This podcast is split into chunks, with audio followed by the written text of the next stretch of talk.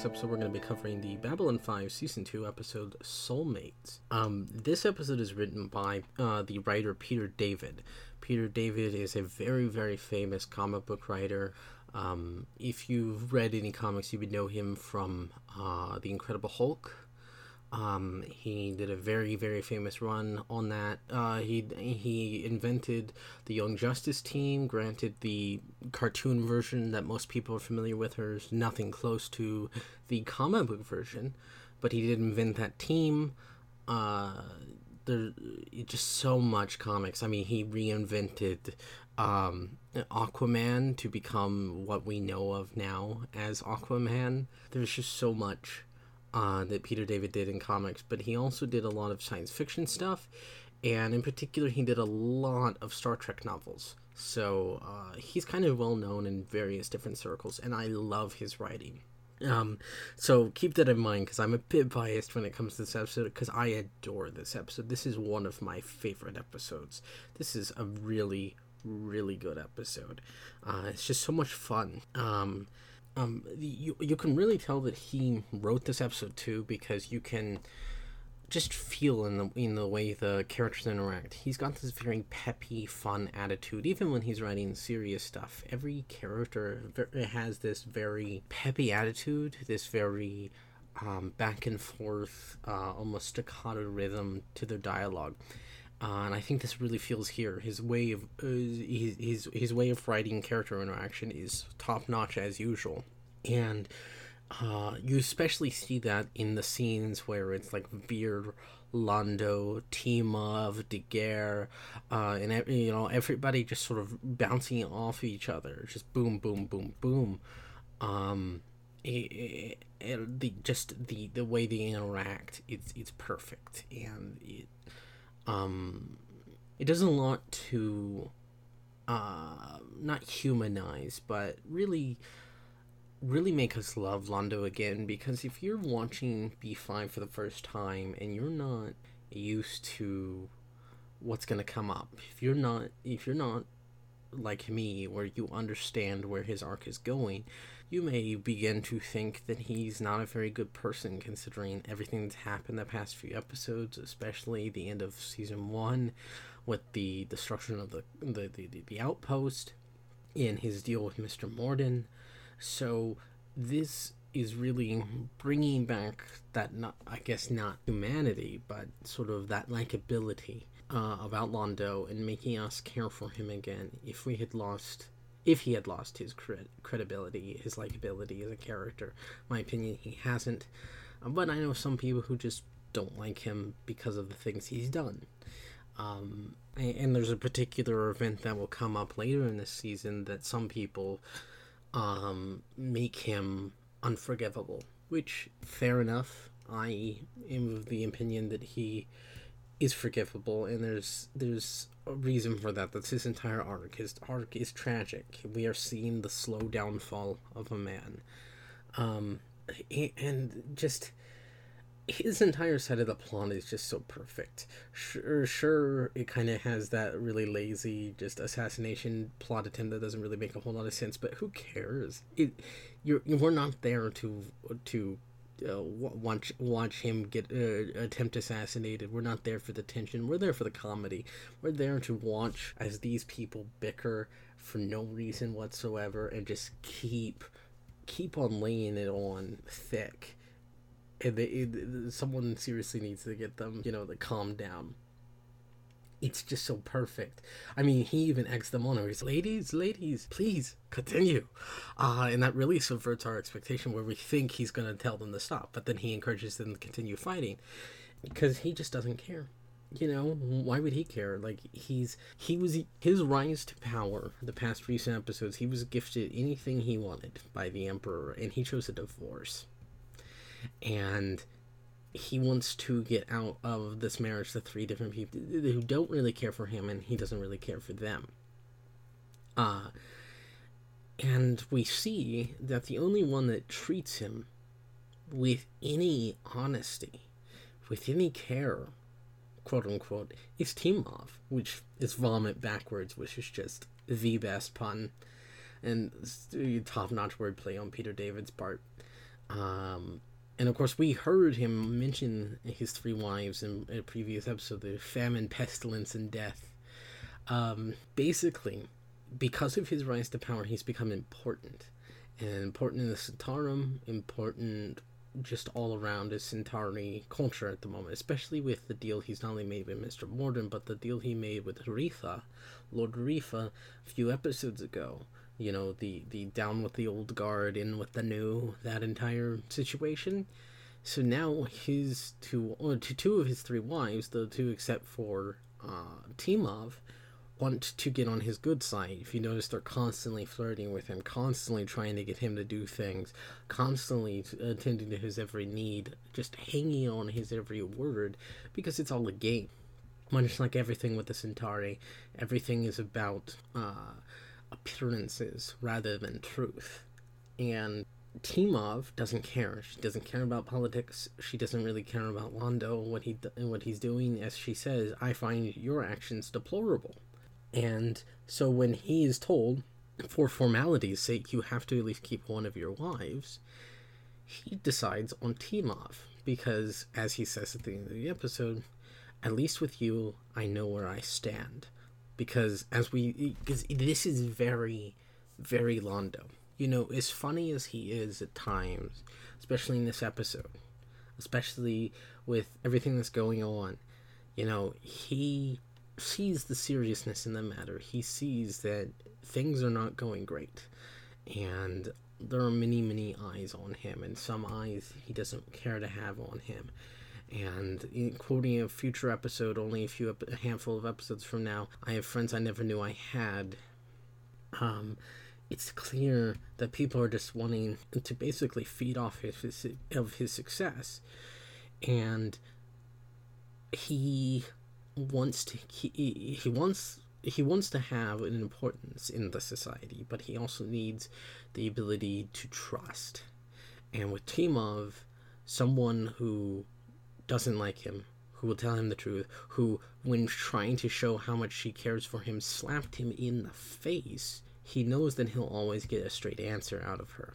And in, in a world dictated by politics in which people twist their words to mean other things and twist their meanings to manipulate people, someone who answers honestly to questions is the exact person he needs next to him. And so that's why he chooses Timov. It's a perfect, perfect reason, not only politically, but personally as well, because he wants to be told the truth, because he knows he's being constantly lied to at this point. And that will continue for a while so great.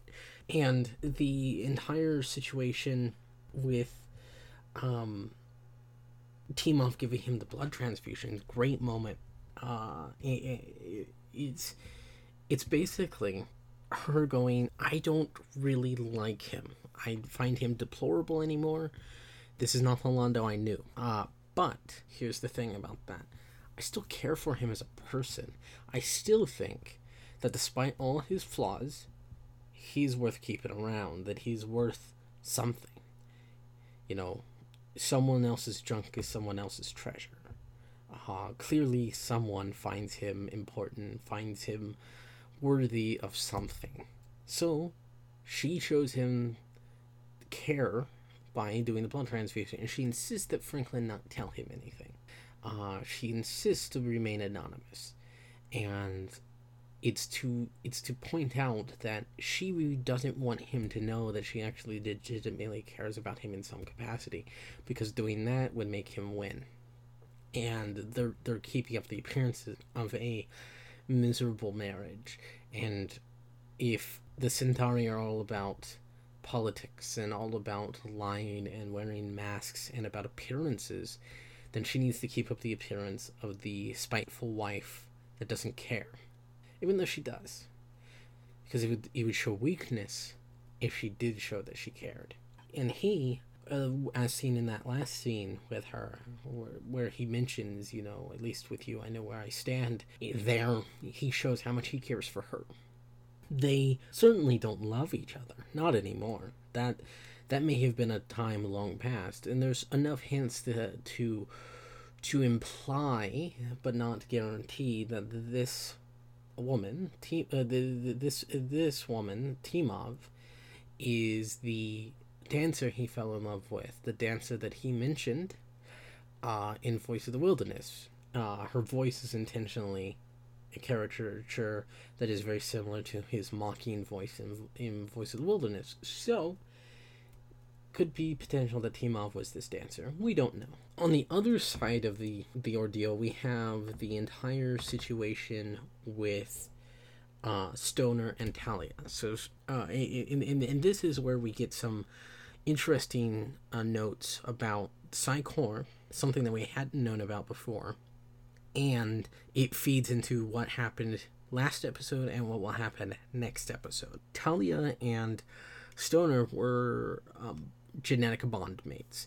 They were basically told by the Psi-Corps that you have to have children. You have to get married and have children because we want to force breed more telepaths. And in order to do that, a telepath has to, um, yeah, a telepath of equal or or increased strength than the other one. The the chances are of producing of a uh, the the chances of producing a offspring with a with a genetic uh, dispensation for telepathy and one that is of equal or higher P rating than uh, than their parents. So it's it's it's forced breeding. There's no way around it. It is legitimate uh, enforced breeding of Psi-Corps agents. Uh, and they clearly don't love each other, and clearly there's nothing there. And we, and we get further into that interesting side of it when we find out that Stoner is actually an empath. He has the ability to play on people's emotions. That he was part of the experiments, very much like Ironheart was, uh, way back in Mind War, uh, to create unique telepaths. Um, and instead of uh, instead of getting telekinesis, much like Talia has, um, it was an experiment that got rid of his telepathy, but it actually, and that's what he claiming, but it actually evolved his telepathy into empathy. So now he can manipulate people's emotions. It's it's it's the power of suggestion. And the power of suggestion is a very, very scary power if you take it to its logical extreme. Most people do not, but there are uh, some stories out there where you can take it really, really far. Um, and and we, we get hints of what he's doing with it and how he manipulates people. And I love it that this Garibaldi is just having none of it. Um, and in speaking of the Garibaldi and Talia thing, I like that their friendship is continuing to evolve. Garibaldi talks to Delenn and says that you know I had feelings for her, but now it's a it, it's more than just that now. It's a it's a friendship, and we we see that with the way they interact with each other. And, and, and I mentioned the last episode where where he came to her, um, and tried to cheer her up after her friend died. So that continues here, where we're seeing this uh, this friendship that means something to both of them. Um, and one one interesting uh, tidbit is that her loyalty to the Psi-Corps continues to be questioned. And you notice that when Stoner offered her freedom, offered her to, uh, the ability to get out of Psi-Corps, uh, she, she immediately took it. There was no hesitation. She's clearly become scared of the Psi-Corps, and she even talks about that to Garibaldi. I, you know, I'm tired of working for an organization that scares the hell out of me. You know, uh, it, it, it gives her, it, it's, it, it's a way out, and she needs out. Um, it is a fantastic episode, and just a neat, neat little deal before I send out here is that the uh Delenn scene is just the best. Once again, this is a very much a Peter David episode, and Peter David, one one one thing he's really good at is um providing comedy through very natural human interaction through taking mundane things and looking at them and grounding them, but also making them inherently funny. Young Justice, the old comic that he wrote, was all about that. There's an entire issue where Superboy just sits on the couch watching TV, and Impulse has to figure out a way to get him off the couch and doing something instead of just watching TV. So uh, he does that with Delenn with her uh, hair and the fact that she has changed to be human. Minbari don't have hair. And so she's half human, half Minbari. Now she's got hair. And it's this, you know, long, luxurious hair that Mira, Mira Furlan actually has. Uh, and she can't figure it out. You know, it bunches up. You know, she she's having a hard time brushing it. She and she calls Ivanova in there, and she says, "I can't figure this out." It's hilarious. It's a great moment, and I also like how it's used to further word world build and the fact that once again, Minbari are trapped in this cycle of tradition over anything else. It is more about the symbolic meaning of anything. Uh, rather than the truth of the matter, it is all tradition. The Minbari don't bathe because they secrete a fluid that that illuminates any toxins in their body. However, in, they have to uh, wash a chemical over them basically to get rid of any dirt and grime that has accumulated over the day so they don't actually bathe. To uh, to sub- uh, to submerge themselves in the water would uh, is just completely antithetical to them, and they find that the chemical bath, as it were, this chemical that they scrub on themselves, they find that to be a sim- a symbol of rebirth, and they do it every day but that causes her hair to lose nutrients and because she's not a she's not human she doesn't understand that you have to keep your hair uh, you know well attended and uh, nutriated and otherwise you'll die out. And so she's freaking out about it and it is just absolutely hilarious. And Lennier's reaction to her see, seeing her all in those hair rolls is just the most adorable thing uh, this is Peter David's strength, turning something that is very mundane and human into something that is absolutely hilariously comedic. Um, but this is a phenomenal episode. I have the most fun watching this. It is just so good. Um, so I look forward to talking about the next episode, which is a race through the dark places. Which, speaking of Talia's entire uh, disillusionment, a slow disillusionment with the Psi-Corps, that starts coming to a head next episode, and we get the return of the wonderful Alfred Bester, played by Walter Koenig. Anyway, see you next time. Bye.